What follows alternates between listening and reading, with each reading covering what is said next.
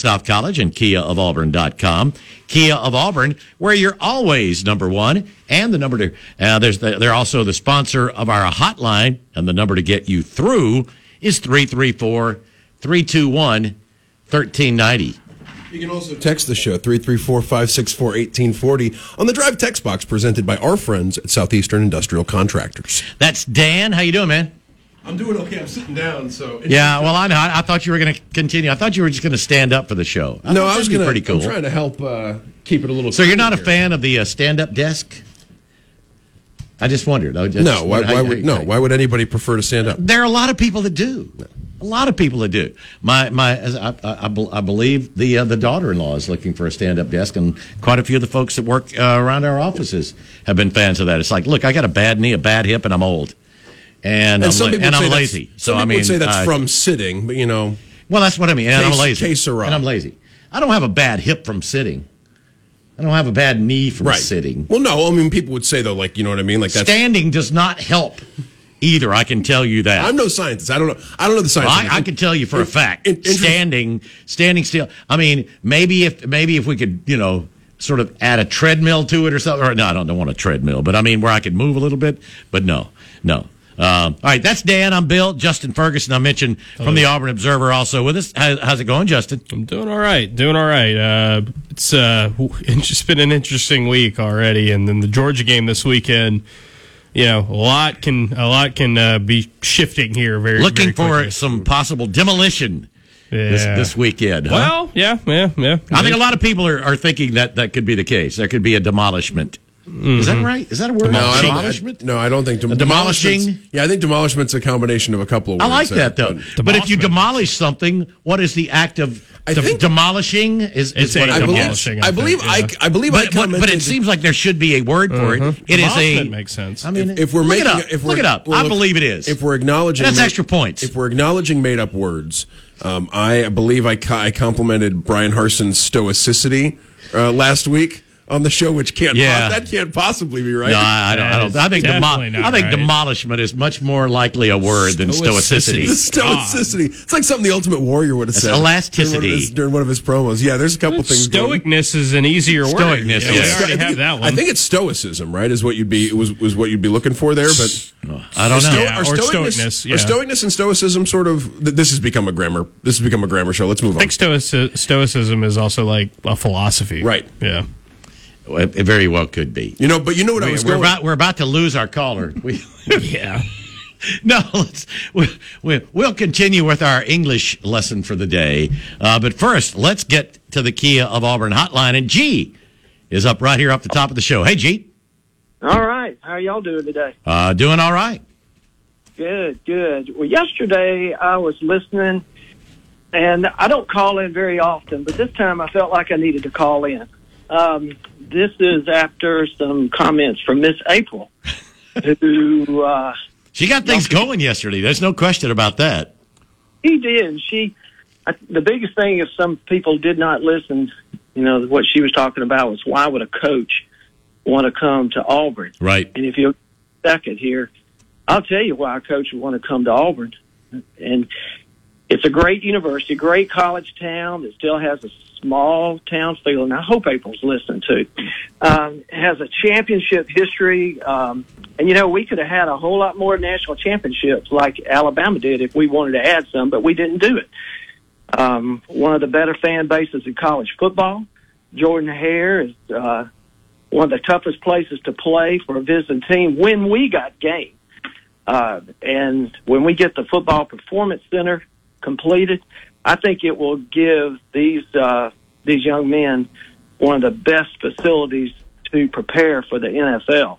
If that's a possibility, you know, if they have that capability there, we have we got the financial backing to be successful, uh, to bring more national championships to Auburn, and and we have tradition.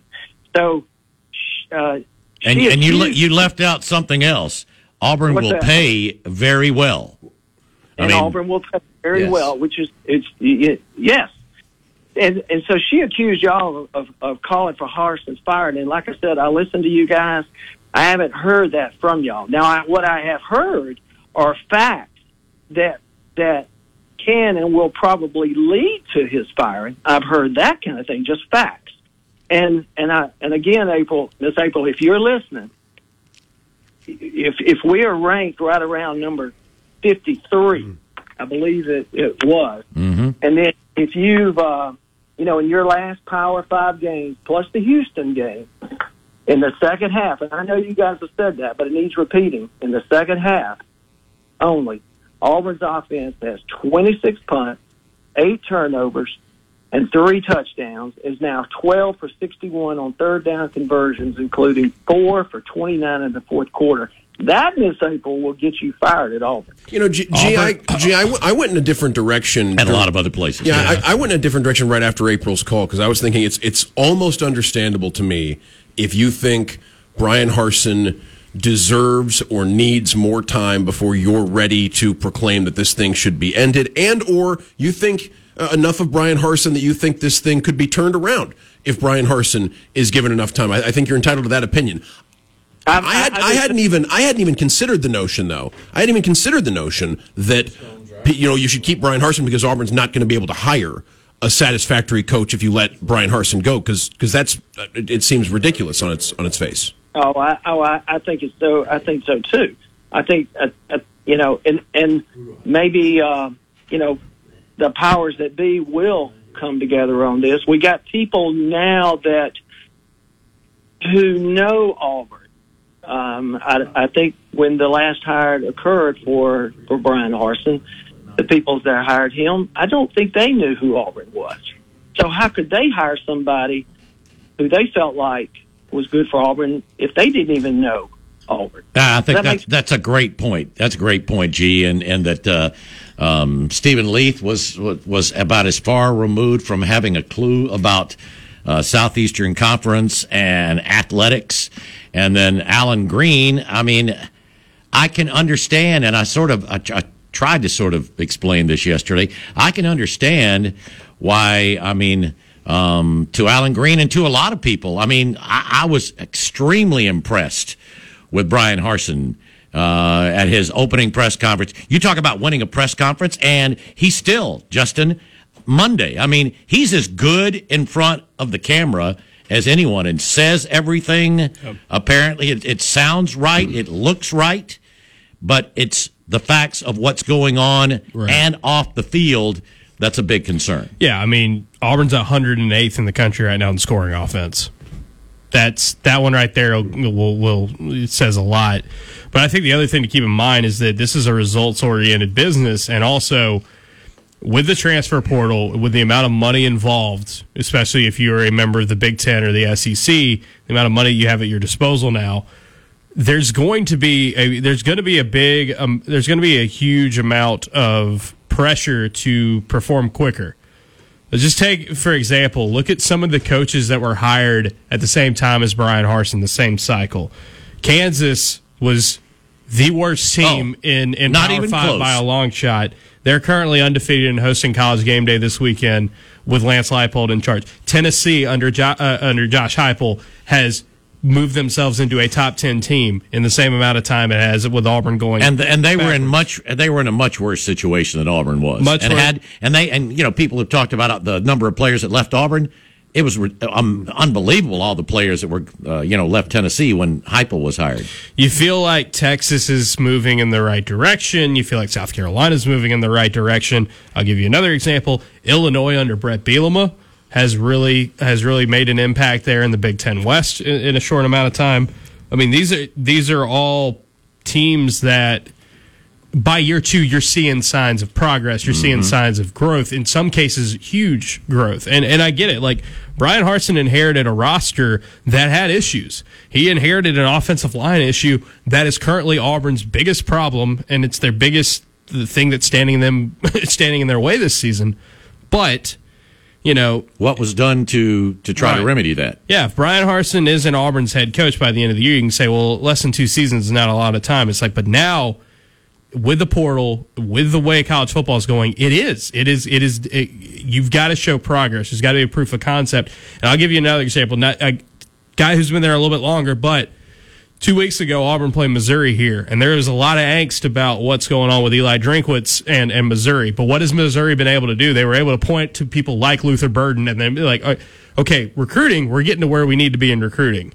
Auburn can't point to that right now either. So if the on-field product is taking a step backwards, and you can't offer the offer something in terms The of like- future looks, yeah. yeah, the, f it's mm-hmm. it's hard. It's it, Right. it's hard because yeah, I mean, Harsin was in a tough situation, and you know, not not all the problems he has are, are ones of his own making. No, no, you're right. I mean, But- COVID. I mean, not, But- not having relationships. right? Show show me a coach somewhere who had it going in the wrong direction in year two and turned it around.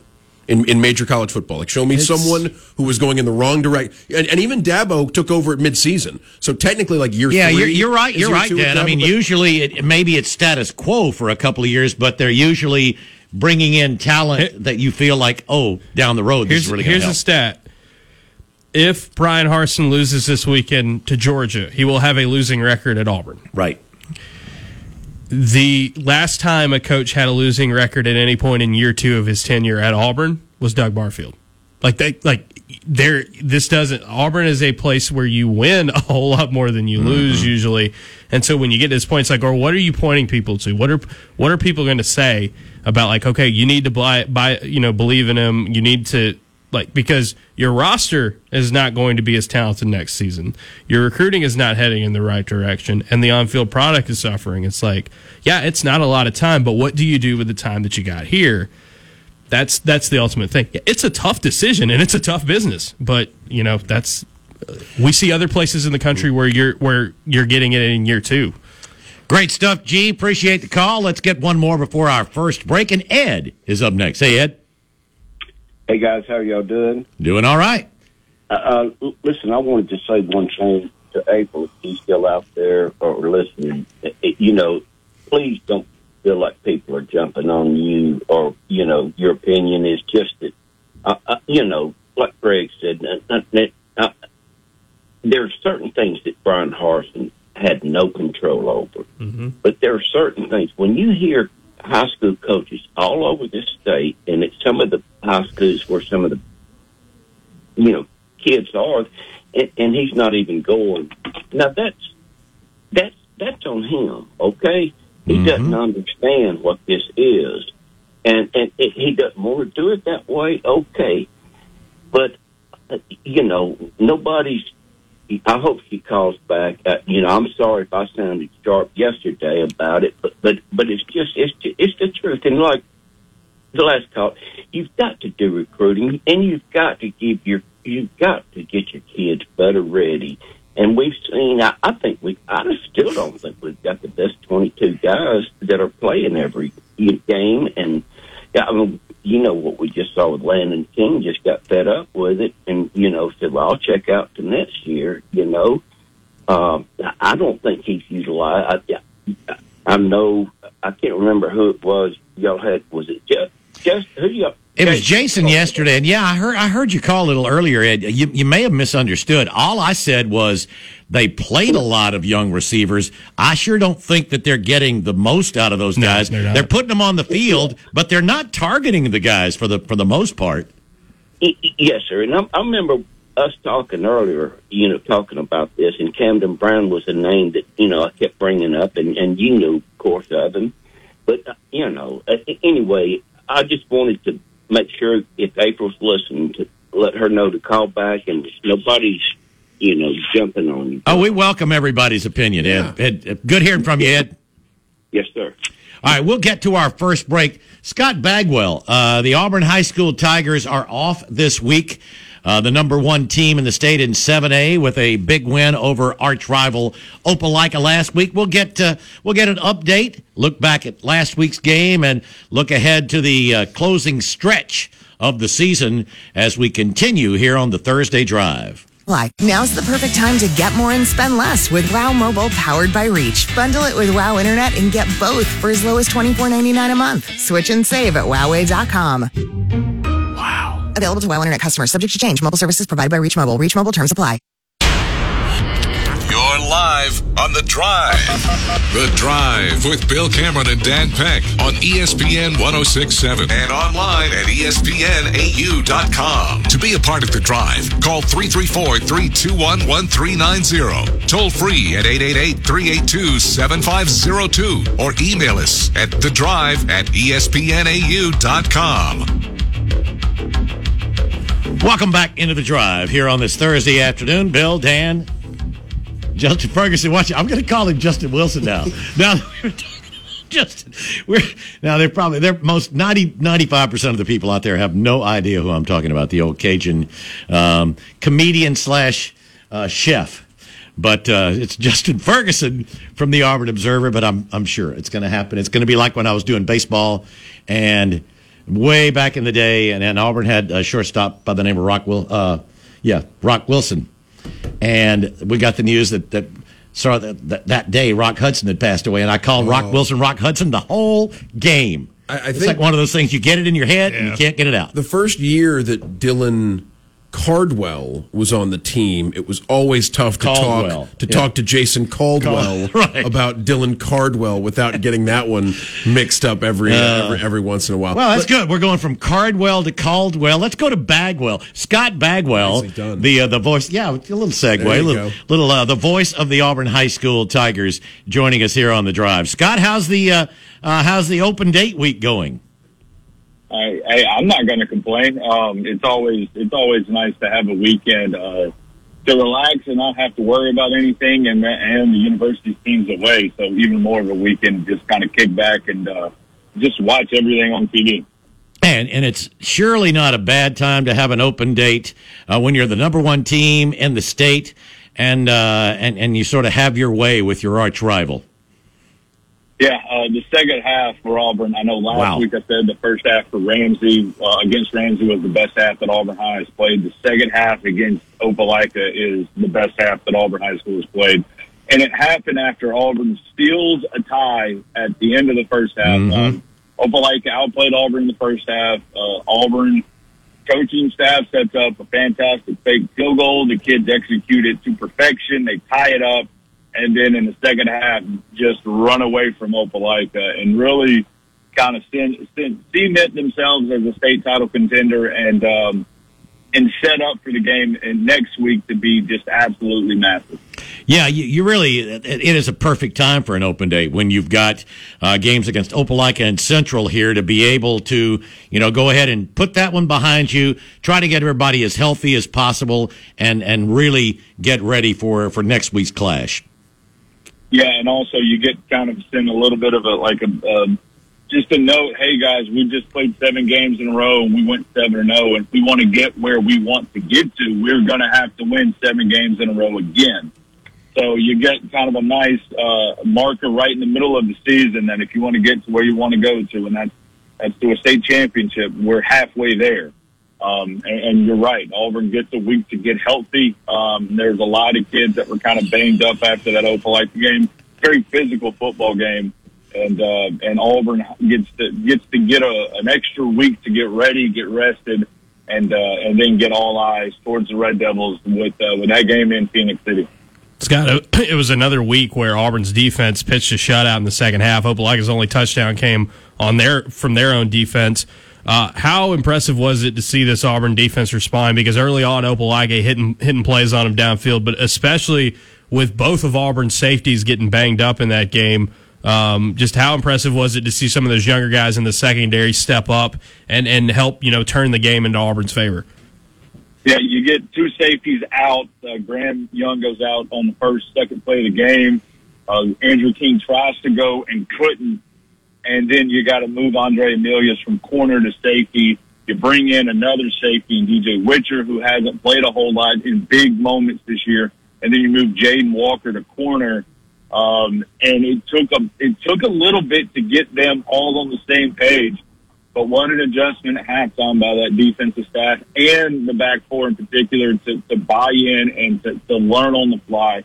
It was extremely impressive because Opelika can spin it. Um, quarterback is really, really good. Their backs are banged up, so they didn't have the run game to kind of balance out the pass game that they normally have.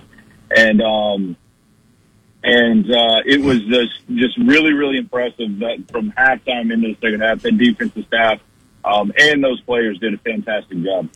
Scott, uh, you know how how is the the team physically heading in? I mean, uh, it seems like for the I mean for, for for the schedule that we've seen thus far, uh, they've come through it pretty well. Yeah, um, you know, there's there at the end of the Opelika game, you started seeing some more guys being kind of banged up and, and everything like that.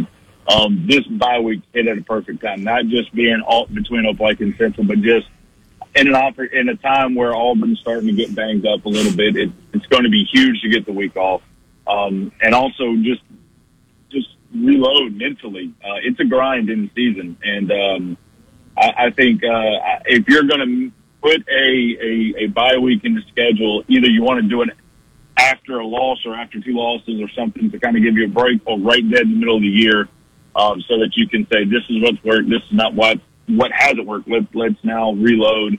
And also you give the coaches a chance to kind of, kind of wind down for a couple days before getting right back into gear next week. Talking with Scott Bagwell, the voice of Auburn High School athletics on the Thursday edition of the drive. Scott, Clyde Pittman's had a remarkable season uh, thus far and, and, really capping off a, uh, an incredible career he's had at Auburn High School. Uh, what uh, has he improved on uh, this season and, and where, uh, you know, where, where has a lot of the success come from? Well, I, the, the game against Opelika was is probably a well played game by a high school quarterback as you're going to see. Mm-hmm. I mean, he, he throws for 200, runs for 100, has five touchdowns. Um, almost had six, but Auburn had a penalty on one of those on a quarterback sneak. Um, and uh, I, I really think that he just kind of improved on everything that he did well last year. He's been very efficient. He's put the ball where it's needed to be, even on some of the misses against Opelika. It was, you know, half a foot, less than that, uh, just out, just out of reach of their receivers. He was just um, it was very, very impressive to watch. And I know Auburn's done the whole quarterback changing, but you saw that when the coaches felt like they have a hot hand and a guy that's really playing well, because Davis Harsin played well against Opelika. Mm-hmm. Clyde Pittman was just on another level against Opelika, so they decided to go with him. And also, I think that became an easy decision with his touchdown run against Opelika when he when he weaved in and out of a couple of defenders and then ran over somebody right there at the goal line. They were like, all right, this is our guy. Um, as far as improvement, I think he's just gotten bigger, faster, stronger, and he's also has a grasp of the offense. Um, you know, you saw that with a, a couple of big third down throws where he let it develop. His first read wasn't there. He went to the second guy. Um, and, and then he made some plays with his feet. He's not known as being fleet of foot, on that 51 yard touchdown run in the game, he ran away from the Opelika secondary. So, um, he he just had a heck of a game, and he's had a heck of a career at Auburn High. Scott, um, I, I, know you don't. You know the the team, the coaching staff doesn't want to. Uh, uh, you know, just bask in the glory and and uh, just expect to cruise on from from this point on. What are you know? What is an area, or are any areas that you feel like um, uh, coach would would like to uh, improve as you as you head now down the stretch? I'm interested to see because we saw it in the first half against Opelika. You know, the back four when they're going to get tested because it's so hard to run against this Auburn front. They're going to get tested, even though they did really good things in the second half against Opelika. We saw them do really good things against Ramsey. Central's going to take some shots. They got some really, really good receivers. Auburn's going to have to stand up to them. Also, we haven't really Auburn hasn't seen a extremely mobile quarterback. They're going to see that against Central. Mm-hmm. Um, their quarterback's going to make some plays with his legs. I'm interested to see how that cat and mouse game goes with the mobile quarterback and the guy that can make the play with his legs and his arms. How Auburn's defense um, kind of deals with that. And the other thing is, is the Auburn offense wants to run the ball. They have proven obviously that they can throw it but Opelika tried to play some more zone stuff. I'm interested to see if Central decides to line up and just play man across the board. Who for Auburn is going to step up and make a play? Because at that point in time, it's going to be just who can win that one-on-one battle at the Auburn receiving corps if, if Central just decides to go man across the board.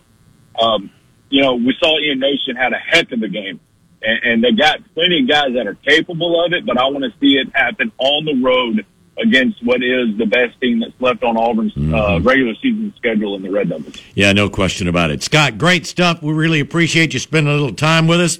Enjoy the open date, and we will uh, we'll talk to you next week. Y'all have a good one. All right, Scott Bagwell, voice of Auburn High School Athletics, joining us here on the Thursday Drive. We'll get to our bottom of the hour break. We'll open up the phone lines. Come on in and join us here on the Thursday Drive.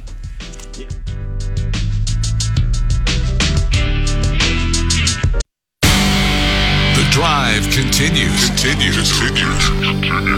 The drive with Bill Cameron and Dan Peck on ESPN 1067. Online at ESPNAU.com. To be a part of the drive, call 334 321 1390. Toll free at 888 382 7502 or email the drive at ESPNAU.com.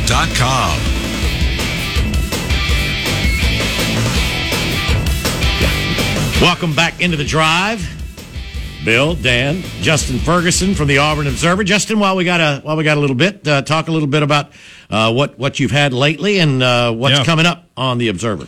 Well, um, I had a uh, newsletter this week that uh, probably was the most depressing bit of research I've ever done for Auburn fans. Sad but true. Yeah, is what it is. Middle eight, Auburn has been, and if you don't know the middle eight, the last four minutes of the second quarter, the first four minutes of the third quarter, it's a Bill Belichick thing. It's the game within a game.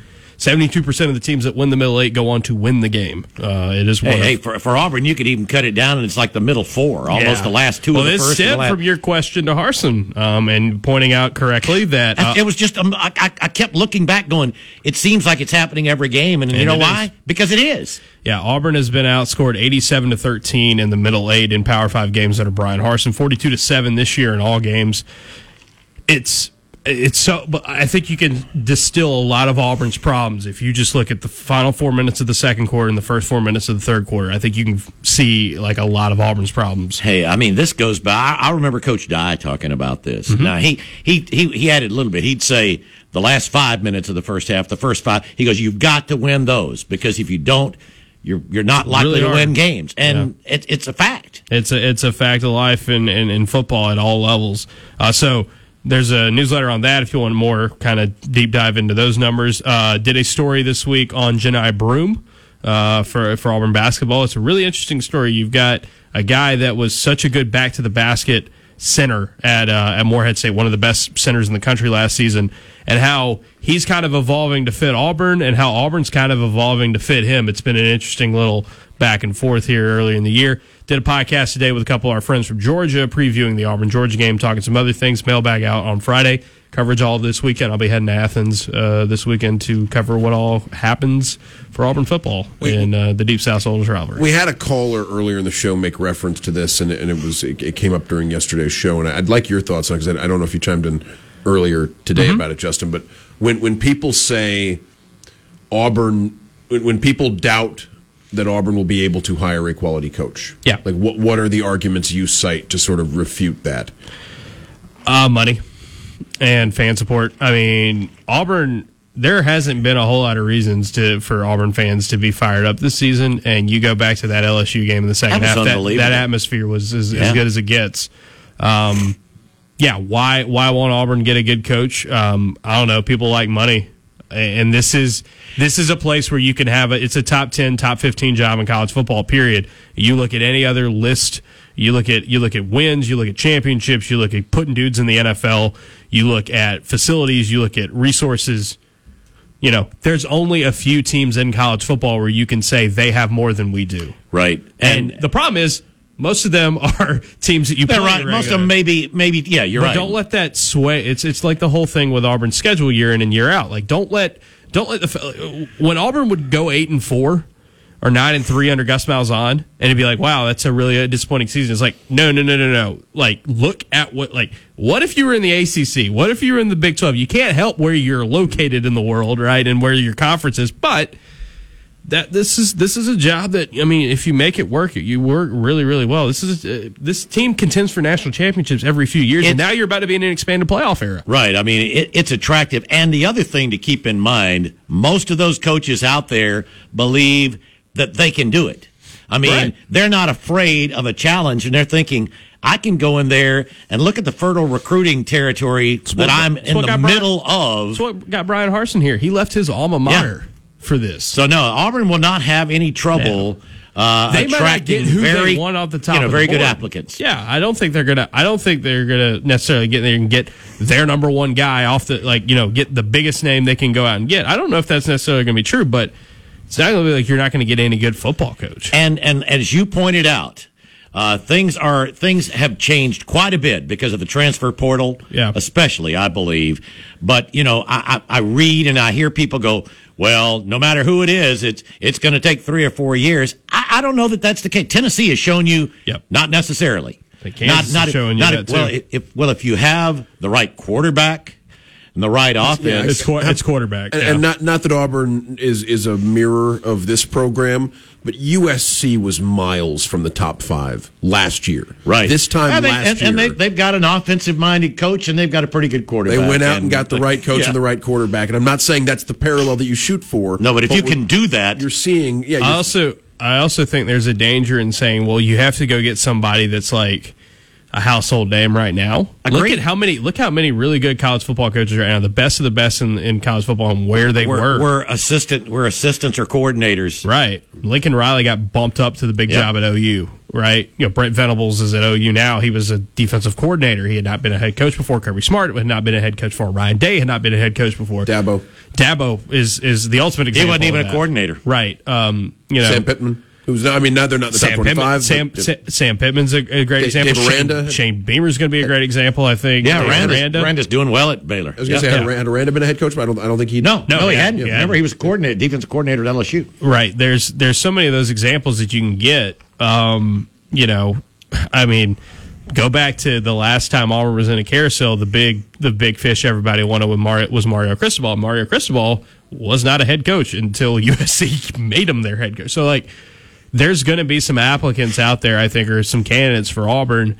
That are not going to be sitting head coaches, and they're not going to be maybe even household names to the average people. But like that, when you have the resources and you have it, you got to go for fit right here, because if whenever the Bryan Harsin era is over, whenever that is, right? I think people are going to look back and say, "Well, Bryan Harsin didn't stop being a good football coach." I don't think that at all. I just it's it's a fit thing. It's a, I think it's ultimately But a part fit of fit also means buying into what has to be done in this conference. Recruiting Yeah. wise, Oh, I think for sure. that when people think people think when when when we may say fit, it's just well he's from Boise and he's here and he's not fitting in Alabama. And- and- no, that's that's not all there is to it. And I think Auburn has to be a place where, since historically you don't recruit better than Alabama, you don't recruit better than Georgia or LSU or Texas A&M, you need to be the ones doing going above and beyond. Even if it's not going to say, well, if we put if we put all this effort into recruiting and we put all this all this money, this resources, this time, effort, talent, all that, and you don't get top five classes out of it, well, you you still need it's still worth the effort because Alabama and Georgia and now Ohio State in the mix, eh, they're just pulling away from everybody else. Like But you, but you better be Auburn's somewhere recruiting- hanging around the top ten. Right, Auburn's you don't need to be recruiting barely in the top twenty-five. It's a, exactly. Auburn's recruiting is going backwards at a time where your rivals are getting even further ahead. So Auburn needs to be a team that gets closer and closer to that because, as we as we know statistically, if you're in the blue chip ratio and you have a really good quarterback, an Auburn team anybody can do it. But an Auburn team, we know for a fact, if you recruit at that level and get the right quarterback, you can contend for a national championship here. if Bryan Harsin is ever successful at the Power Five level as a head coach, and I'm not, you know, whether whether it's here, which feels unlikely at the moment, or somewhere else, if he were to take another job Yeah. in Power Five football, I would And I think, he will. I think. I think. I don't think this is going to be it for. No, no, Yeah. he, he'll he you know. Uh, No, I think there are other schools that, that would be very interested. Yeah, There are multiple Harsin. jobs in the Pac-12 that are open Yep. right Al- now. already open in the Pac-12. Yeah, who, who knows how things shake out? Boise State might be open by, by the end of the season. The way things are trending there. That So- one would be interesting. Dirk Koetter is the new offensive coordinator, right? He stepped in to be Yeah. a new offensive coordinator, but at Boise State. So if Bryan Harsin played is, well last week. if Bryan Harsin is ever successful, I, I like Dirk Koetter. If if Bryan Harsin is ever successful uh, at at the Power Five levels as head coach, I will think that the first two years he spent at Auburn were a learning experience about the importance of recruiting to win at the Power Five level Yeah. as, as a champion because he was he was relatively unfamiliar with recruiting against superpowers when he was at Boise. He wasn't winning recruiting battles against teams that were expected to win the national championship. And I think more importantly, at Boise, you were going to get the number one recruiting class pretty much no matter what at Boise because you're Boise, mm-hmm. right? You're In- just going in the conference. The in the yeah, conference, yeah. yeah, yeah, yeah, in the, in the conference. Like there really isn't another Mountain West team that like every now and then you'll have like, wow, that's a, that was a really good class, or oh, that's a really good crop of players that came into Fresno this year, or the San Diego with the, State, guy with the mustache would bring guys into Fresno. You know, but back back in the uh, back in the day, I mean, there were there were yeah some teams in the Mountain West that would. But no, you're right. Like was- UNLV's got a really good class right now, but it's like it's like you know those things are a lot more sporadic. Boise, I think Boise led the conference every year he was the head coach in recruiting, and it was just like because it's Boise, it recruits itself at that level um, because of the blue turf and and the history of like, hey, you can come here if you feel like you were overlooked by you know teams that are bigger. Like you can come here and get into the NFL. Here at Auburn, it's like you've got to you've got you're in a knife fight with everybody else in, in recruiting and I think Bill, you made a really good point earlier. It's like, yeah, COVID, COVID really hurt that first class. It Oh yeah, did. that, that's why. I mean, there were some people that, that were, were jumping all over early, and I said, "Look, I think you you've got to wait and see what happens when they can get out, when the coaches can get out and try to establish relationships." And I felt good when they were going to make the tour of Alabama and Georgia and all the high schools and everything, but I haven't heard as much of Auburn being out there Yeah. with the other schools. and what happened? then. And what happened in February was always going to sabotage your recruiting, Sure. right? You know that that's another thing that again, not hundred percent of Bryan Harsin's own making. What happened there and how that affects recruiting, but it's just what do you do during the time? Like there will be people if Bryan Harsin isn't your head coach at the end of the year or at any point in the season, a lot of people will point. There are going to be people Auburn fans who point out, well, what happened in February? You gave him no chance, and it's like, yeah, it didn't help, but like most of your roster was already in place at that point. and and if you're regress again, if you're regressing in year two at a time when teams are taking steps forward, like Kansas, like Tennessee, like you know, and those are guys you hired at the same time, like here, and I think I think a place like USC is going to speed up the process even more. Um, because it's like, well, we don't have to wait around. LSU's going to be an interesting case because they went out and bought at top of the market. That team's got some real deep seated issues, but you know they're they're going to be fine. They're they're they're also winning right now. Also They're four and one, games. and then uh, I don't I don't think Billy Napier is going to uh, back off any down at Florida either. I mean, I'm I'm No. hearing so much about how hard they're getting after it recruiting wise as well. Oh yeah, then and you have to, you have to to get to make it happen down there. So, yeah, I mean, it's it's uh, Recruiting's the only reason Jimbo Fisher has been run out of town on a rail. You're right about that. College Station. well, and that that yeah, and the fact that contract. they would cost them ninety million dollars, but Yeah. That's that's somebody small on, somebody on Finebaum apparently, yeah, Bill. I mean, uh, Dan sent this tweet to me. Did he, show it to you? Uh, well, the I- quote. No, well, I mean, I was I was telling Dan about it. I mean, Yeah, I, oh my I, God. I I heard I heard another I heard somebody that covers Texas A&M, not on Paul's show, say the same sort of thing. I mean, so Well, no, no. What what what are you talking about? oh, I'm, I'm talking about uh, uh, uh, one of the one of the A and M folks saying that they've got the money if Jimbo doesn't if, if this stuff doesn't change. No, so, somebody on Finebaum said something. Some some fan called in into Finebaum and said, you know, a hitman's cheaper than. Oh 90 yeah, I did see that. did see that. Whoa, all right. Well, he, he's right. That is that Look, is- I guess I don't. No, look. Let me let me let me let me say. I have no idea what a hitman would Yeah. cost, but I would assume it'd be Bill's less, not on Craigslist. less than ninety million dollars. That's, I mean, but but it's uh, it's it's not a even in jest. That's that's not a sign things are going well. no, that that would Their not that would not help Jimbo sleep well. Their I don't- offense is dreadful. awful And bad news. And bad news. And I Max mean, Johnson's hurt. Yeah. Max Johnson's out for the season now with, with what they think is a broken collarbone. Um, and and so Yeah, why don't why don't they like that? why don't they play their it- is true freshman? Okay, it was something, but they're going back to Haynes King. You know, I, They need to go to the to the to the freshman. Who's uh, that's that's kid's name, That's uh, from- Alabama this from weekend. Texas. Maybe you let Haynes, maybe Uh-huh. you let Haynes King handle Tuscaloosa this weekend, then you go to the freshman. Yeah, that's probably right. Maybe that's maybe that's what you do. Maybe it's, It's- yeah, but it's like you know, Back it's also quarterback- college football though, though. It's like every team has the potential to look good or bad in a given week, and it's so if you sit here and say like, "Well, it's going to take Auburn forever to bounce back up," or get like, like I don't, I don't buy it, man. Yeah. Tennessee was in a bad spot. Tennessee was in a real bad spot And- two and years ago. Tennessee was in a worse spot than Auburn is right now. Oh, well, the day the day Jeremy Pruitt was fired, there was no reason that program should be in the No. top ten for two or three years, unless they made the right hire at coach and he went and found the right quarterback. And look, I know and that's Kan- what happened. And I know Kansas isn't playing the same schedule Auburn is, but like that team was abysmal. And last year, year one, they they were showing some signs of life. Well, you talked about Brett Bielema, uh, Illinois. I mean, it, it didn't look so good for Arkansas Look, when Sam TC Pittman took eh, over. Year one, TCU right now. TCU. Yeah, you're TCU's right. got the number one offense in the country with Lincoln Riley's younger brother calling plays, and they I think Spike embarrassed Dykes has got a little bit to do with that Sonny. too. Sonny. Sonny, yeah, that's Spike's his dad. And Right. Oklahoma, and they made Oklahoma look bad. They did. in, in, in last week. So, like, the return on investment has to come quick. And I'm not saying like you can't give a guy patience. I think whoever's the next coach at Auburn, like you, it's going to take a little while to really, really get going. But like you can, you can show a lot more than you are around. And look, I mean, Bryan Harsin was six and two last year. Mm-hmm. You know, maybe if Bo Nix doesn't get hurt, you're talking about uh, Bryan Harsin as one of the. Uh, if Tank Bigsby doesn't go out of bounds, like you can talk about Auburn so close to being like he, they'd be in the exact same spot nine-win team right maybe now. last year. But Yeah, that's not the situation. And in year two, at a time when everyone everyone who came into this season talking about Auburn was, hey, if Bryan Harsin's going to make it work, and he's going to make people say that you know, believe that, like, hey, we got to give this guy time. He's the guy moving forward. You had to show progress. There isn't that. There isn't. You're, you you had 217 yards of offense against Missouri. You can't score in the second half. You know, it's your defense has played better the last couple weeks, but that's mm-hmm. about it. Like that's about it. You can kind of say, and that's it's. And we also said this coming into the season as well. How many of those guys on that depth chart were his dudes? It's not like it's just like. I, I, And how again, many the of them are offensive playing their- line is it was an inherited problem, mm. and how a many of those guys one. are playing their final year of college football? Too? yeah, that's right. Like you think about those when defensive you look players at next year, you're right.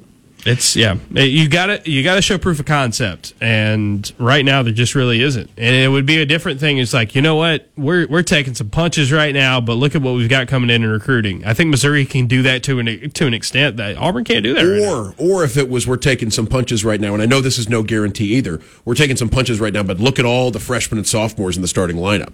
That's not the case either with this Auburn team. Nope. Yeah, That's LSU's LSU's starting two freshman tackles. If you had- offensive tackles, if you two had true yeah. freshmen at tackle. And I'm not saying this was a, a feasible, you know, I, I don't know what, what options were available. If you had two true freshmen and a second year sophomore that you'd acquired from the transfer from, portal like LSU, elsewhere on the offensive line, there'd be reason to believe. Like it's tough. I mean, Robbie Ashford's probably the only spot where you think, okay, well, let's watch the improvement of this guy over the course of the year, thinking it could pay off down the line. Camden Brown. And even Camden Brown, you're right. I don't want to discount the receivers, but even then, and and, and Jarquez could be on next year's team. You know, you, you, Oh, yeah. you never know, depending Yeah. on depending on what happens. But uh, but no, you're you're right. It, it does feel like in a lot of spots, it's you know, not only is there regression, they're also you're you're watching upperclassmen who are probably not uh, factoring into the future of the program. We need to get to our final break of hour number one. Plenty of time for you to join us. Don't forget, David Paschall will be with us at the uh, start of hour number two. But other than that, the phone lines are open here on the Thursday Drive. Time to churn up some more yardage on the drive.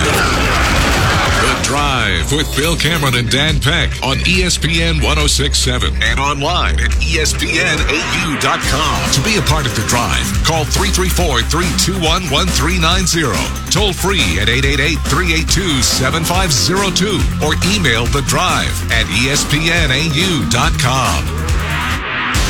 Welcome back in. Final uh, couple of minutes of hour number one here on the uh, Thursday Drive. Bill, Dan, Justin Ferguson. Let's see, we haven't mentioned uh, Auburn has a new associate. What you got? I, I got some quick basketball news. If, I was uh, uh, you getting to the Chance Westry. Yeah, Chance Westry will be out for the next three to four weeks after going uh, undergoing knee surgery. In an interesting twist, Bruce So did Bruce. also had knee surgery uh, today. Dr. Hey. James Andrews doing both of the both of the operations. Bruce will be back at practice early next week. Westry will be out to three to four weeks, so that'll put him kind of around the ballpark about exhibition start of the season uh, for him. Uh, so it'll be interesting to see what Auburn does. Be pretty heavy minutes, I think, here in practices upcoming for uh, for Chris Moore. If, if, you're gonna see a Westry, if- yeah, if Westry's back in three or four And weeks, there's, there's probably no update on Allen Flanigan. I was going to say it's probably still it's probably the that. same sort of thing that Bruce had that that Yeah. that that uh, uh, that I had, uh, Yeah. and that's that's uh, a meniscus. Yeah, I ta- I talked to Bruce. Bruce was uh, moving around at practice a little slow uh, last last couple weeks, and Hey, I, asked, I asked him what was I'm going on. you, he that- said that- I'm, I, he told me he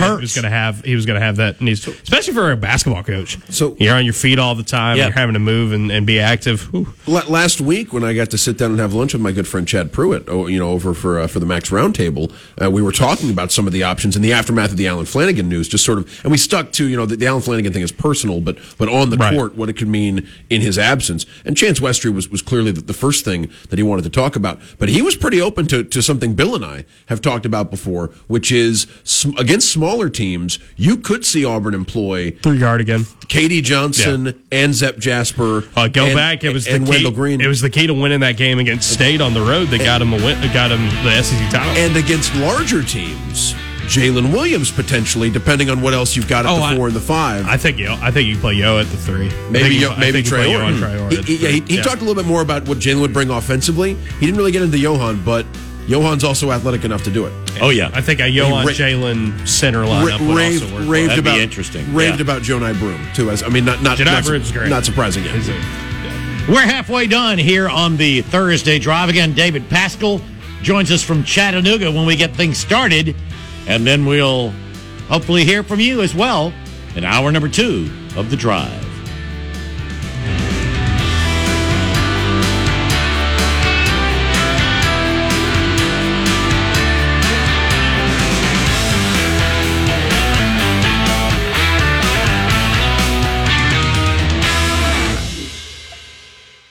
For you. ESPN 1067, WGZZ HD3 Waverly, and W294AR Auburn Opelika. Live from Auburn, the sports capital of Alabama, this is The Drive. The Drive with Bill Cameron and Dan Peck on ESPN 1067 and online at ESPNAU.com. To be a part of The Drive, call 334 321 1390, toll free at 888 382 7502, or email The Drive at ESPNAU.com.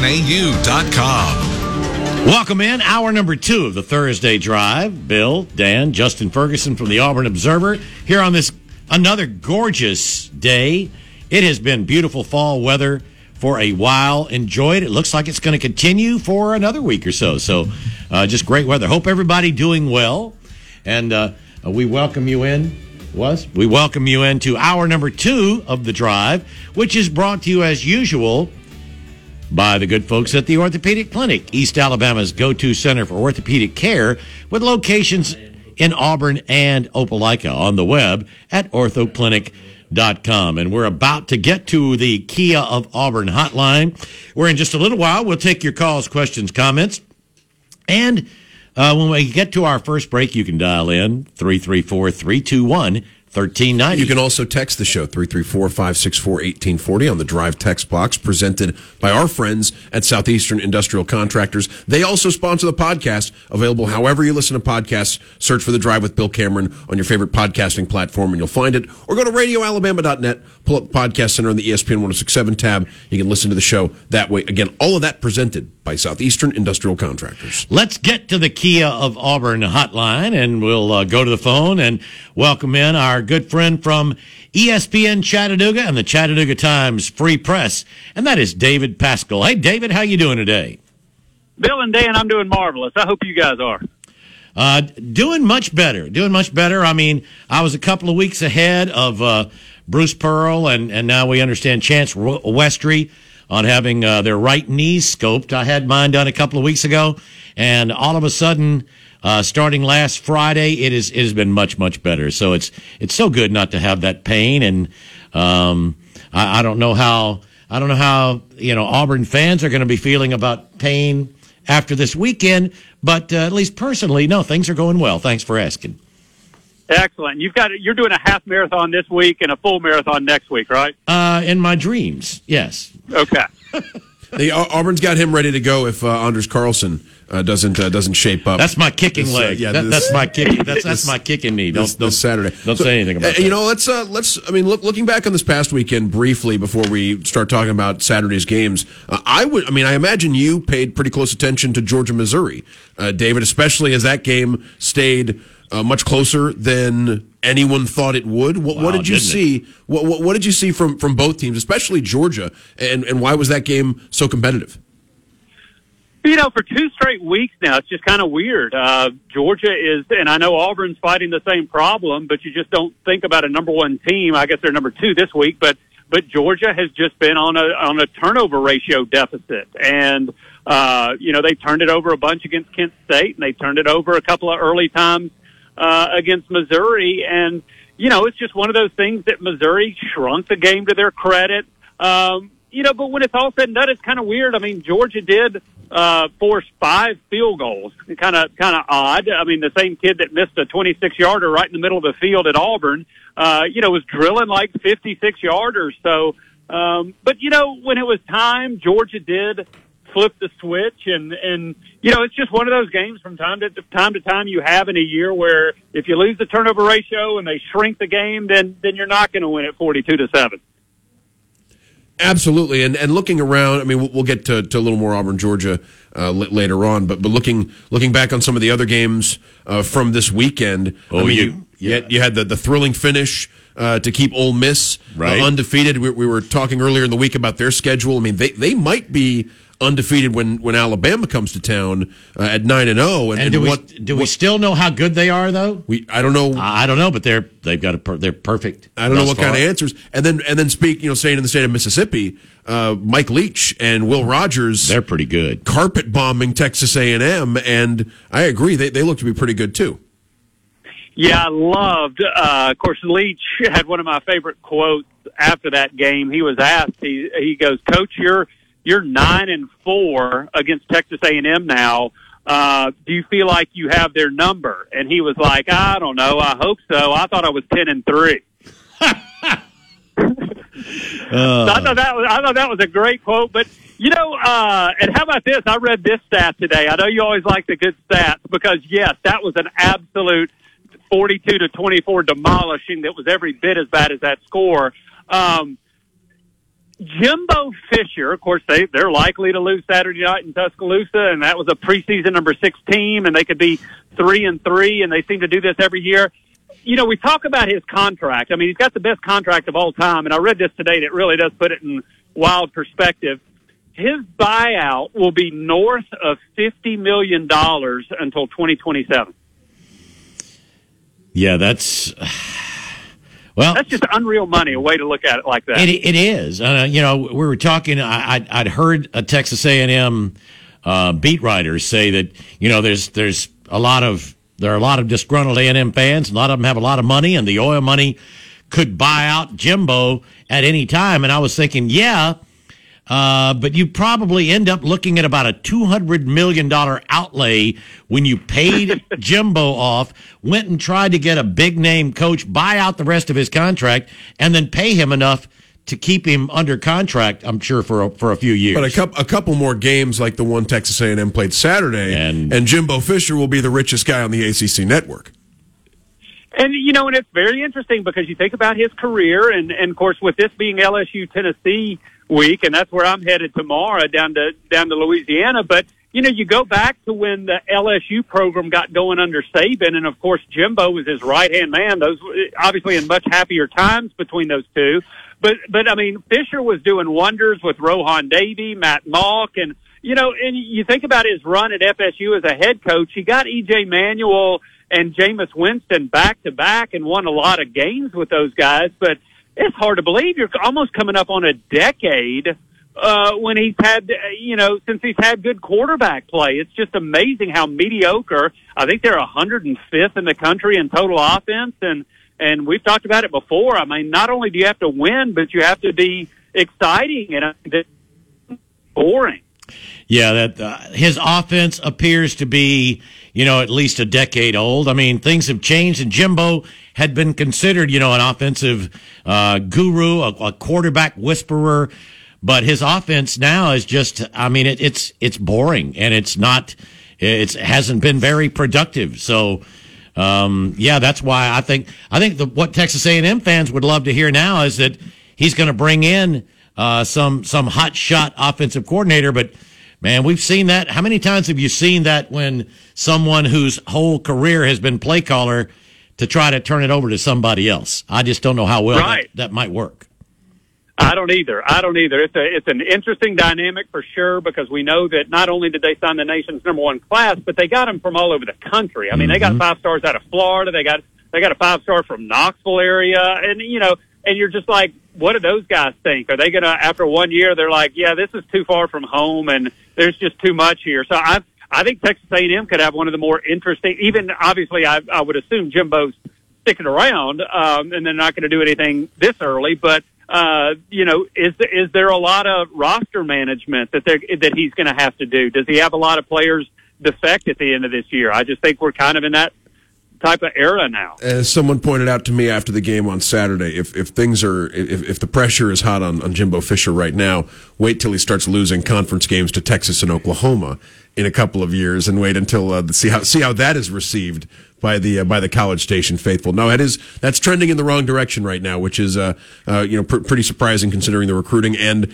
uh, the uh, the contract situation for for Jimbo Fisher. You want you want to move on to the Saturday? Bill? Yeah, let- let's do. You mentioned uh, the, the the game of the week. Obviously, is is Tennessee at LSU, and and it's interesting to me that the line appears to be moving more toward LSU. What what do you think about that, David? That is interesting, just because uh, you know Jayden Daniels. I, I don't know. I mean, I assume he's going to play. I, I just don't know if he's at a hundred percent. It's such an interesting dynamic because uh, for all the right that Tennessee has done under Josh Heupel, and you know, I think it's 17 games in. He's 11 and six. They're 4 0 this year. They're number eight in the country. Uh, you know, they're leading the nation in total offense. They're scoring 48 and a half points a game. But that defense tends to make any quarterback, especially dual threat quarterback, uh, you know, look like a Heisman winner. Anthony Richardson, if you remember, obviously had that great Oh, yeah. opening weekend against Utah, but then his next two games against Kentucky and South Florida, he had like 255 passing yards combined, 28 rushing yards combined.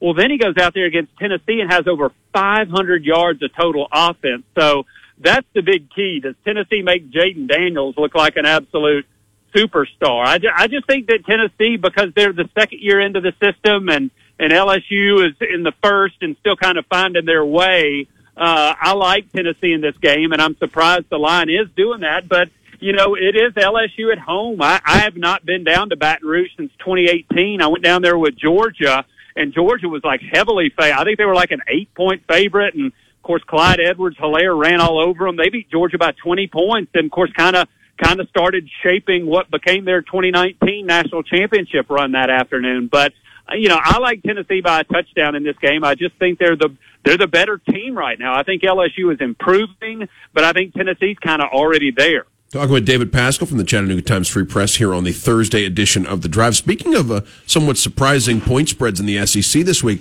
I think uh, Kentucky only being favored by six and a half at home against South Carolina is a little bit surprising for a Kentucky team. Very that- much. I mean, Kentucky, if they they were a play or two away from being five and zero and probably what number seven, number eight in the polls, something like that. If they'd won at Ole Miss last week, uh, how real of a chance does South Carolina have of going to Lexington and winning this game, David? Well, uh, the big the big thing is Will Levis. I know Kentucky practiced this afternoon, and and Stoops did not have any kind of update on Levis. Um, I, I just think it's a it's obviously his health is is huge in this game. I, I, I still think Kentucky at home, even without Levis, is probably the better team. But I, I would imagine that's why.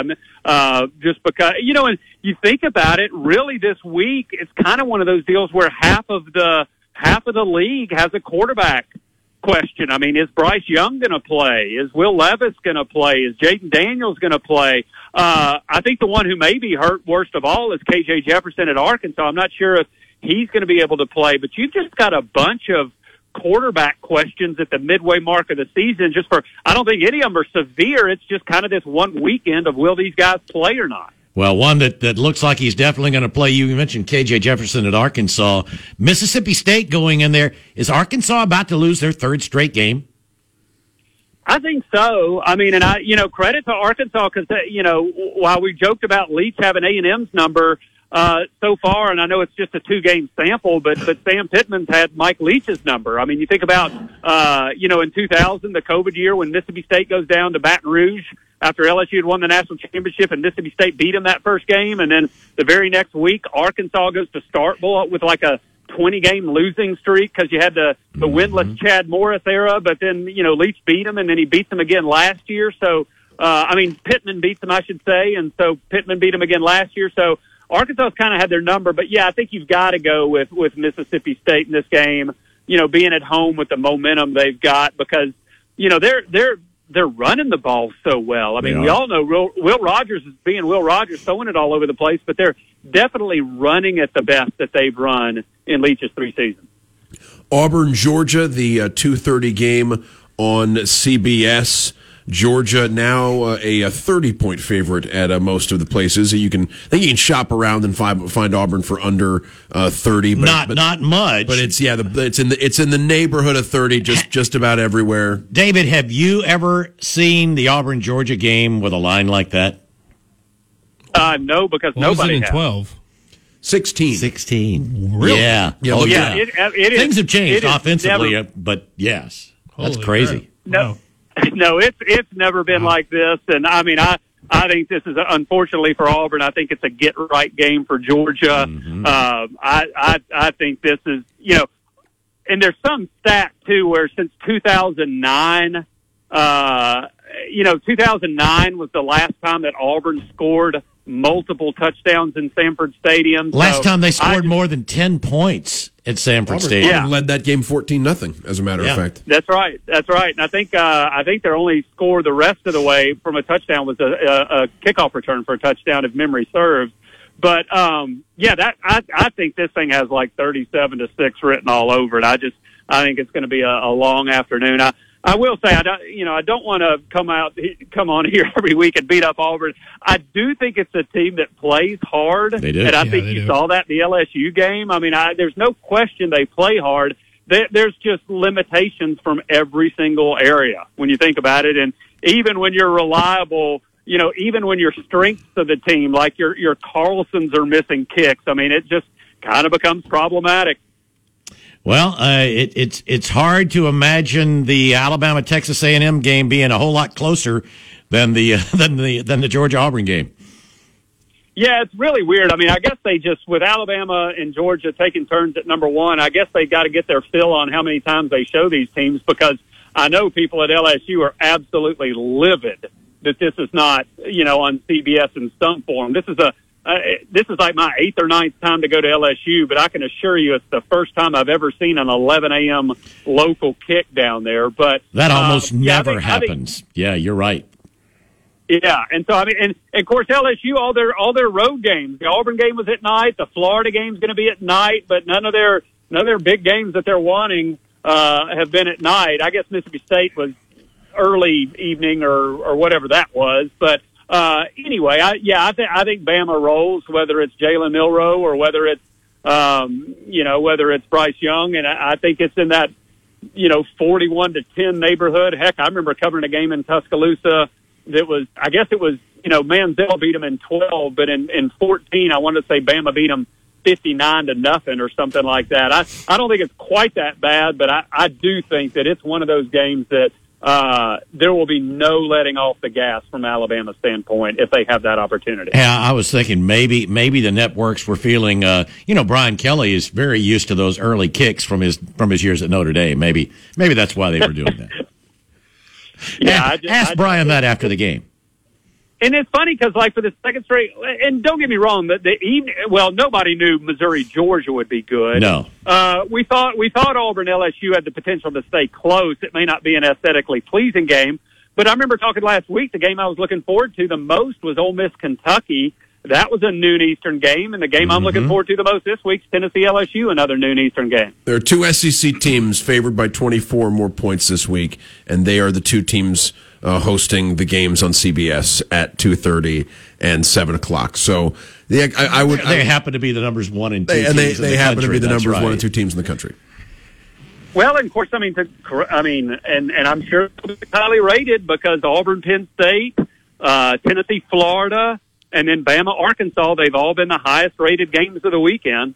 And so now, granted, those games. I mean, I, Auburn, Penn State was bad in the second half, and and Bama pulled away in the fourth quarter. But um, you know, CBS they've got to be kicking themselves for letting letting the SEC move on without them uh, because they they've they've been hitting the jackpot again with these with these games each week from a rating standpoint. Yeah, you would think. David, we really appreciate you spending some time with us.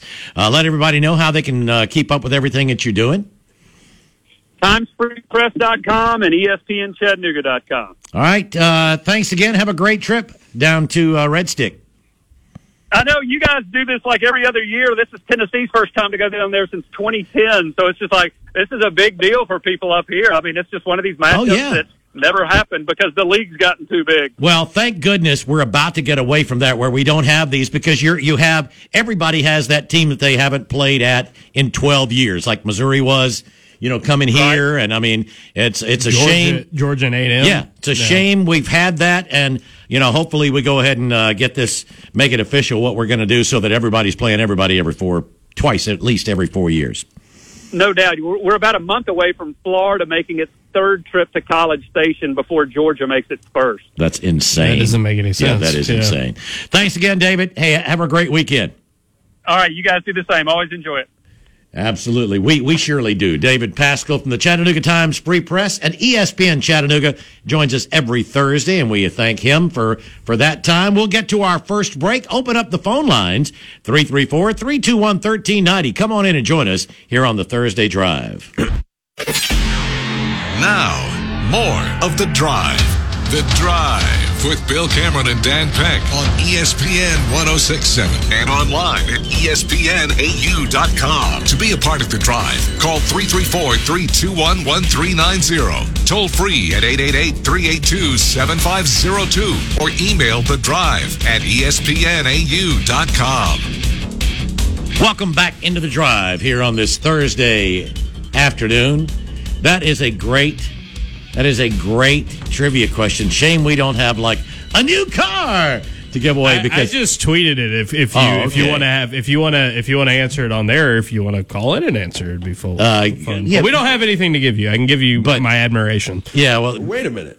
We do have something to give you. I Oh, we forgot again. do. I forgot again. We do. Yeah, dang it. All right. we we've got we've got a couple of tickets to the uh, to the fall boogie. That's right. We got Oh. fall, we got fall boogie tickets for uh, for, for folks who want them. So call in. Yeah, we're gonna make you seriously earn it. Or no, we're not. go- We're not going to make them Uh, Let's answer ask the question. We're not going to make them answer it. We'll answer we'll we'll, correctly, a- we'll we? ask the question. Well, you have two tickets. Is it two separate people or two? We we've got a pair today. Got a pair we've got a pair today. Okay. We may have more uh, because it's next weekend. American Aquarium at six forty five. You got Mike and the Moon Pies, uh, American Aquarium's playing the boogie. American Aquarium is the uh, is, is, is at six forty five. That's a band I know. That's right, Waverly. To uh, that's that's uh, that's Saturday night. the They're- Standard, right? they're- yeah, that's right. It's uh, no, it's um, that's the that's the fifteenth. It's not it's not this weekend. That's what I said. It's next It's weekend. next yeah next Yeah. weekend.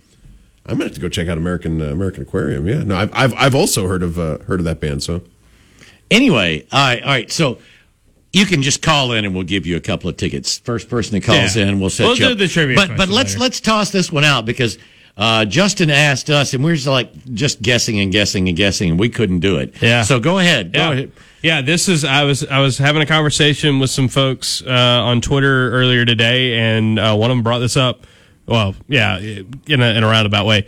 Can you name the last two Auburn football players to throw a touchdown pass in Sanford Stadium? You know, we were just talking with David Paschall that uh, you know Auburn has not scored more than one touchdown in a game at Sanford Stadium since 2009. So, I mean that. insert trivia music.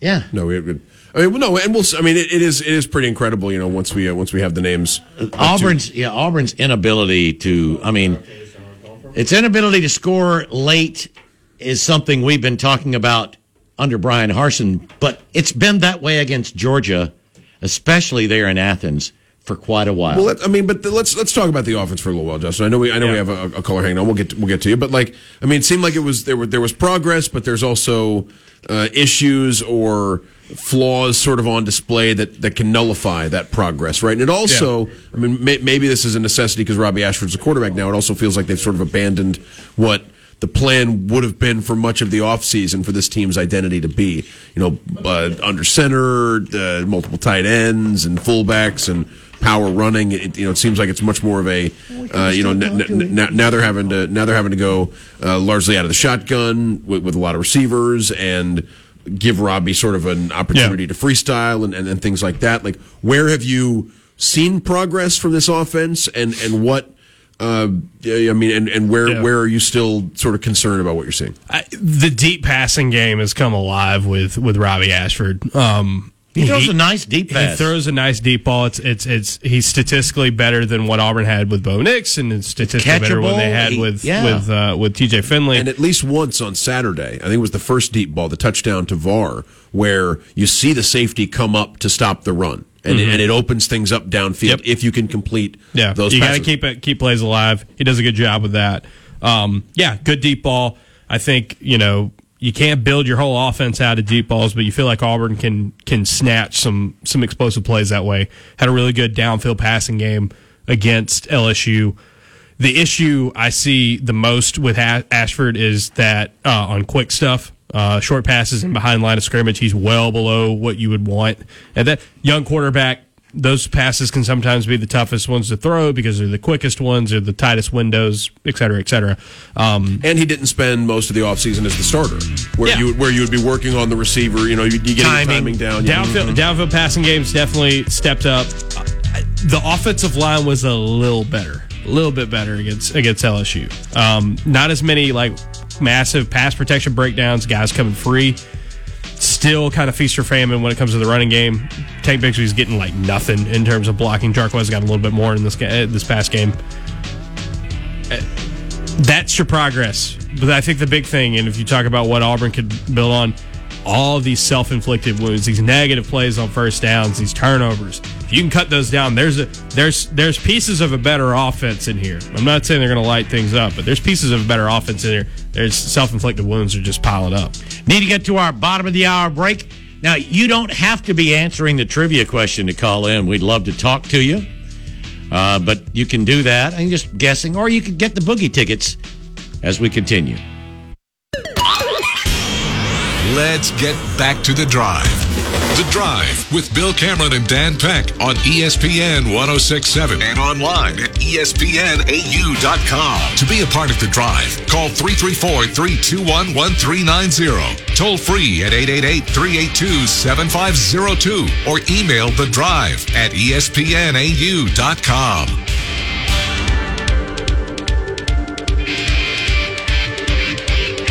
Welcome back into the drive. Final 25 minutes here on this Thursday afternoon. Bill, Dan, Justin Ferguson from the Auburn Observer. And we'd love for you to join in. Anything you want to talk about sports wise. We also have a pair of tickets to the Fall Boogie coming up next weekend. So if you'd like those, just call in and they're yours. And just for fun, where uh, just, Justin had a trivia question which uh, we failed miserably at, and that's named the the last two Auburn football players to throw touchdown passes at Sanford Stadium in Athens. Uh, but but yeah, we'd love for you to join in. Uh, anything you want to talk about sports wise? Let's see. I started to mention uh, Auburn making a hire in the athletics department today. Uh, is Jeff Whitehead named the senior associate athletics director for compliance? And uh, I know there were some people that immediately went, well, does that mean Rich McGlynn is going to be the permanent AD? Because that had the, been. not the same, not the exact same position. no, it, it had been a while back. I believe he had moved. He moved from that to executive, Executive. associate AD a while back. Yeah. So that position had been open for a while, But a guy who has spent a lot of time at South Carolina, formerly at Troy. right? Um, uh, and was it? Yeah, was it? Was it? Uh, uh, Troy under John Hartwell, who we've talked about as uh, Candidate. a candidate for the for the permanent AD position. Yeah, it seems like this job with with uh, with NIL is uh, is kind of a, a big big ordeal that Auburn had been wanting to you know trying to t- do some more things moving Right. forward.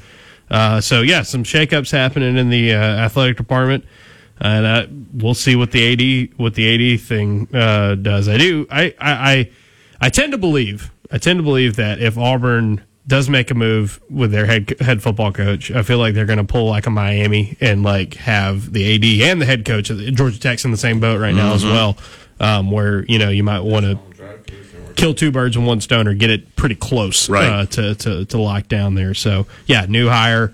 Um, and a guy that has a pretty good resume um, in the Southeastern Conference. 334 321 1390 is the uh, Kia of Auburn hotline. Who do we have up first? Taylor. Taylor. Hey, Taylor, how you doing? How are you? Doing fine. Hey, just wanted to see if I could answer the trivia question. Yeah, go for Sure, it. Sure, take a shot. It's just a guess, but uh, Brandon Cox and Jason Campbell. Nope. And nope. Yeah. Nope and nope. Neither ne- neither one. Wow, It's been, it's been more recent than that. I'll say that. I'll, Yeah. I'll say that. It has been more recent than that. But yeah, those are good guesses though. the the, Co- the Cox one is a.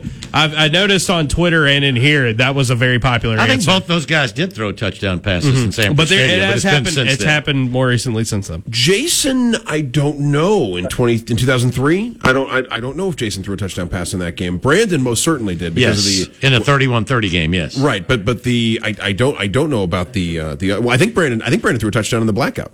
In, uh, in 2007 as well, but the uh, uh, but but Jason I, I I don't know if Jason ever threw a touchdown in, in Sanford Stadium. Maybe he did in 2001. For some reason, Yeah. I, I don't think he did in uh, in, in 2003. No, he may not have. I just said, you know, he may have, Right. but it's it's definitely been since then. And what what do we got? Update us, Drew. Turn your mic on.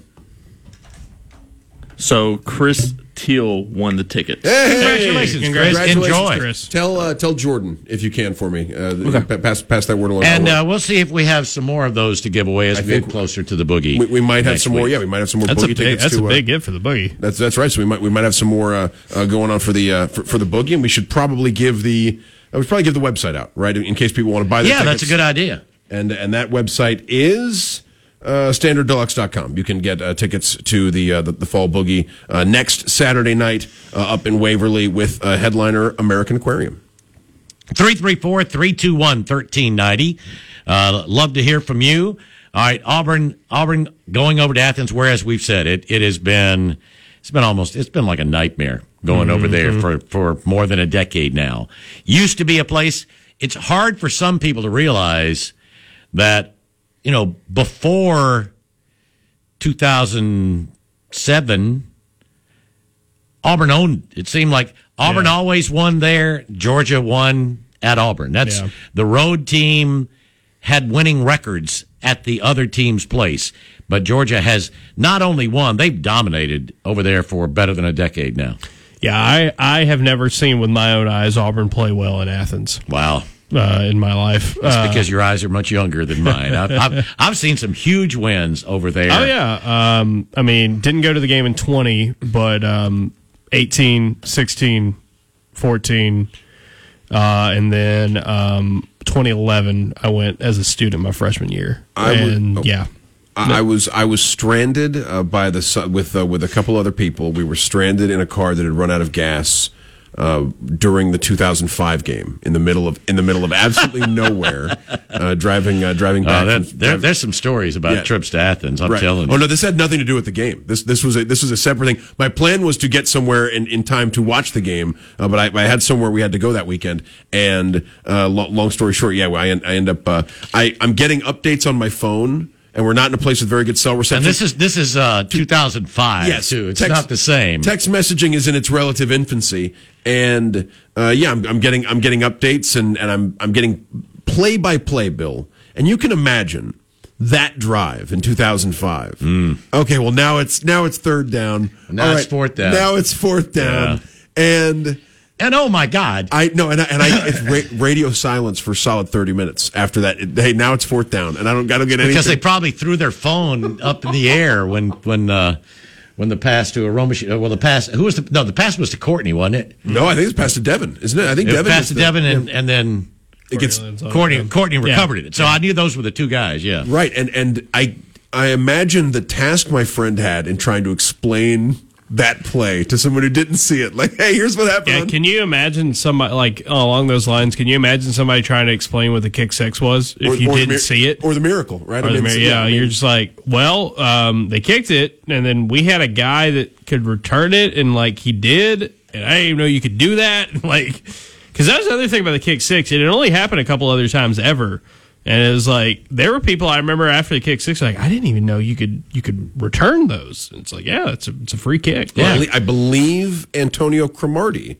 uh, returned. A, UAB did one at LSU like a couple years before Auburn did theirs. That's the first one I remember seeing. I think Cromartie did it in the NFL before Yeah. in a regular season game before the the kick six. Was that the was that the time that uh, Gruden lined up for the 84 yard field goal, or you, that maybe? classic that classic uh, screenshot of like what in the world are they doing? By the way, speaking speaking of Antonio Cromartie, did did you guys know he was on the staff at A and M? Like he's Yeah. he's, he's, he's, Yeah, yeah. he's a corner he's a cornerbacks coach uh, for, uh, for for Jimbo at Texas A and M. I mean that's a Defense is doing well. the the I'll give great him credit. the greatest high school athlete I've ever seen.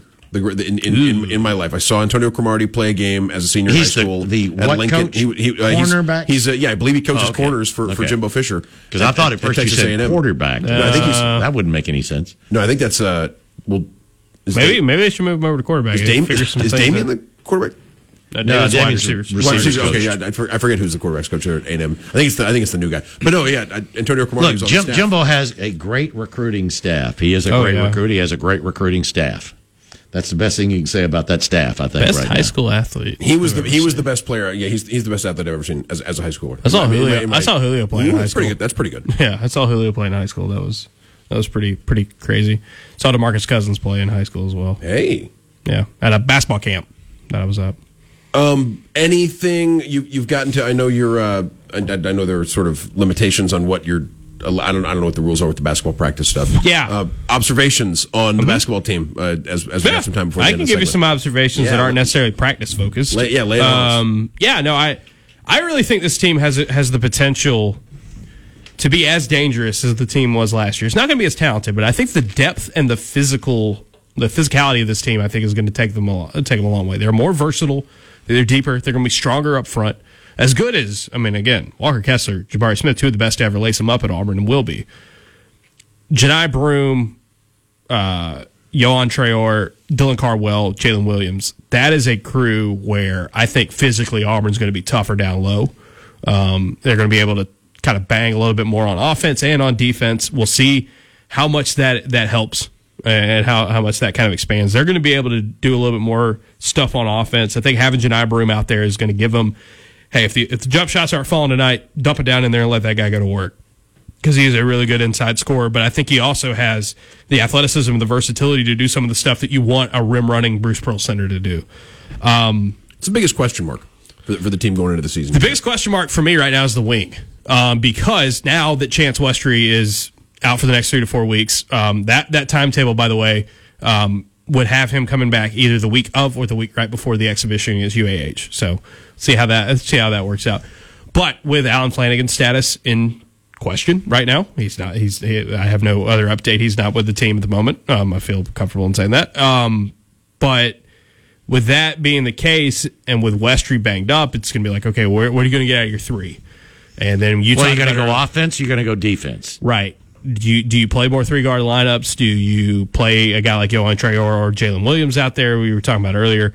It's Chris, I, I think Chris Moore has been one of the more impressive guys this offseason. He had a great trip to Israel, um, played really well in that finale against against the senior nationals.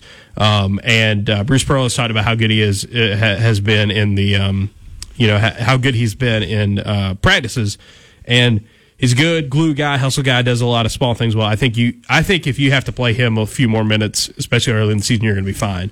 But it's just what do you get from that wing spot? You know, we know how much that can kind of be a hinge point for this team, especially when your front court is not quite quite the same. But your your back court, um, I'll give you another. I'll give you another takeaway that I've that I've been able to easily say, and I think we saw some of this in Israel.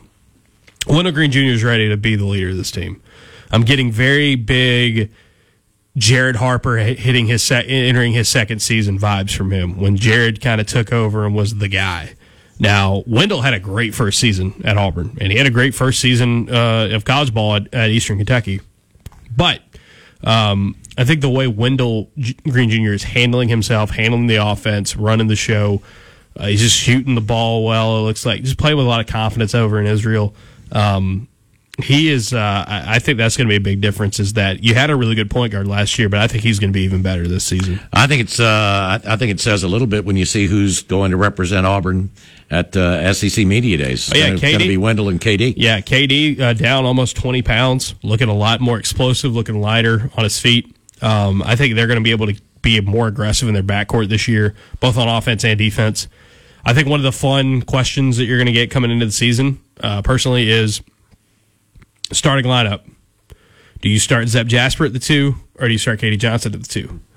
And I don't think you can go wrong either way. Um, you kind of saw some of this last season, but I the, I think the comp still stands up. Go back to the big three era, so to speak, of the Oklahoma City Thunder with KD and Russ and um, James Harden.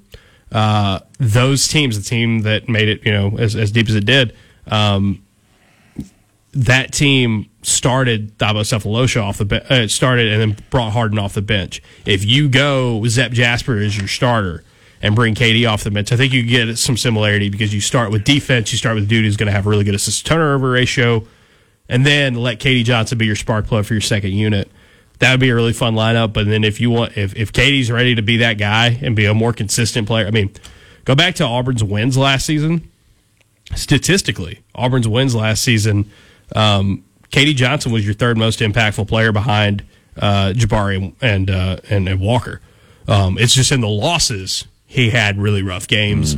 Talked about he talked to us the other day about how he had re-injured his hand in that Georgia game, and his shot really fell off from there. You can see it statistically, like, like it Oh, just you're it right. changes. I mean, first half of the SEC season, he was nearly shooting forty percent from deep and was banging them in from the corner. Well, that's, I mean, and and he was nearly a forty percent shooter at Georgia. Yeah. So can he be more consistent? Can he be that way? Um, it would be interesting to see. It's just, it's gonna be it's gonna be a fun team, and they and they have a runway this season. When you look at it, they they will get to kind of figure some things out these first few games. Not as tough, and then when you play the road game, oh, you play at Memphis. That Memphis game is going to be a really big test early on. USC, Washington, uh, and then the SEC, SEC play will be a, a whole US, lot of fun. USC's got a scary situation going on, right? So the, there was a highly highly regarded true freshman who I think it's like a heart issue or something. Oh, I- I haven't seen okay, that yet. yeah. I'll, I'll- you know what? We'll, we'll go to break, and I don't want to.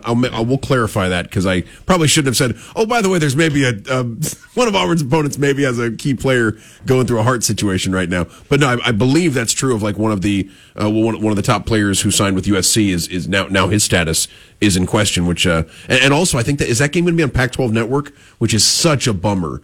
If uh, if, if part of the reason why I I'm thinking about going to the one, game. one of the I know, they announced one of the two games that Auburn's going to play on the West Coast is going to be on the Pac-12 network, believe which it is is that just. one, I mean, Yeah, that's not good. Yeah, I mean, not that- good that for is- us for sure. yeah, because no, or, or anybody Yeah. else, because nobody gets that network. All right, we will get to our final break of the afternoon.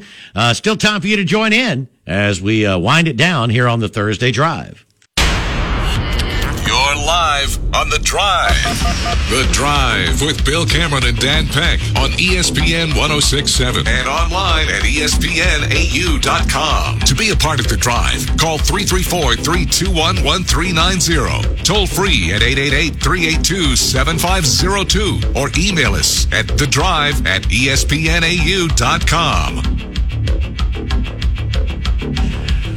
Welcome back in. Final few minutes of the Thursday Drive with Bill, Dan, and Justin Ferguson. Uh, one more time, Justin, while we've got a little bit, let everybody know what's coming up on the Observer. Yeah, we got a big uh, mailbag tomorrow. Answered a lot of your questions about Auburn football and men's basketball. We'll have coverage over the weekend from Georgia. I'll be in Athens. Uh, we'll have a podcast kind of to recap everything that goes on on Sunday. And yeah, uh, we will see what all unfolds this weekend. Um, go to auburnobserver.com, $6 a month or $60 a year to sign up. And uh, everything we do gets sent straight to your email inbox, and you can check out all the stories we've done this week so far on the site. Heading to Athens. Heading to Athens. Yep, I'll be I'll be uh, heading up there tomorrow night. And uh, like we've said, it, it has been really, really tough. I mean, what are your thoughts? I mean, Georgia has not played extremely well the last couple of games. This- That- that's not great news in my mind. Georgia offense is is is not clicking right now. There's a it's a Why, little. why are they Why are they wanting to throw the ball as much as they seem to want They to? they seem to be a little off. Um, Auburn's defense has played pretty good football. I think the last couple of weeks, not perfect, but you know, winning football. So Auburn's chance of making this a sloppy, low scoring, ugly game maybe a little bit better than usual, just because Georgia's offense isn't really killing it at the moment.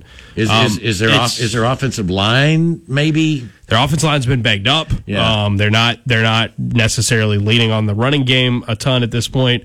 Uh, Ad Mitchell is hurt. They don't really have a. I mean, or I'm sorry.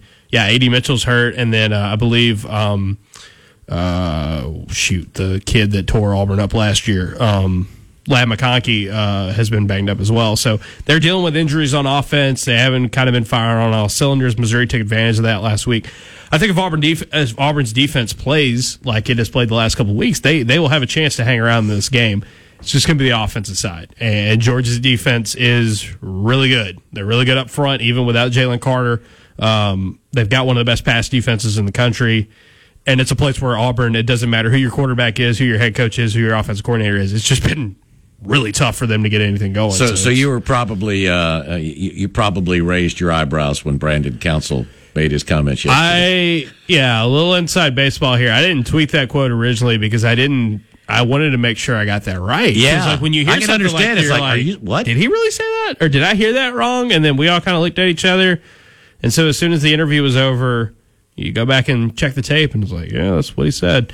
Um, so no, I, I, I would tend to disagree with Brandon Council in the fact that uh, they don't trust their interior line because they're all really good players and, and they've recruited really well up front. So Jalen Carter is a big loss. Oh yeah, no But- question. But uh, yeah, I mean, it's still Georgia. It's still Georgia's defensive front. It's still a Kirby Smart defense.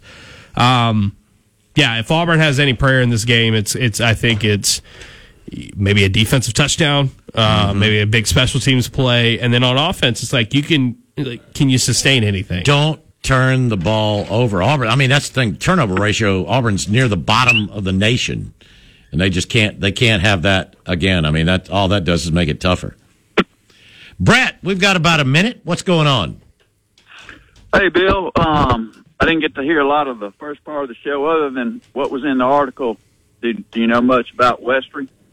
Yeah, it was. Uh, uh, I'll answer. Is uh, he he had to have his knees scoped? Um, it seemed like he tweaked something uh, here here recently, and they wanted to clean it up uh, right now. And and they had a little bit of a runway. Um, he is uh, like three to four weeks. He'll be out. That puts him coming back around the exhibition. So they're hope hopefully he will be ready for the season opener.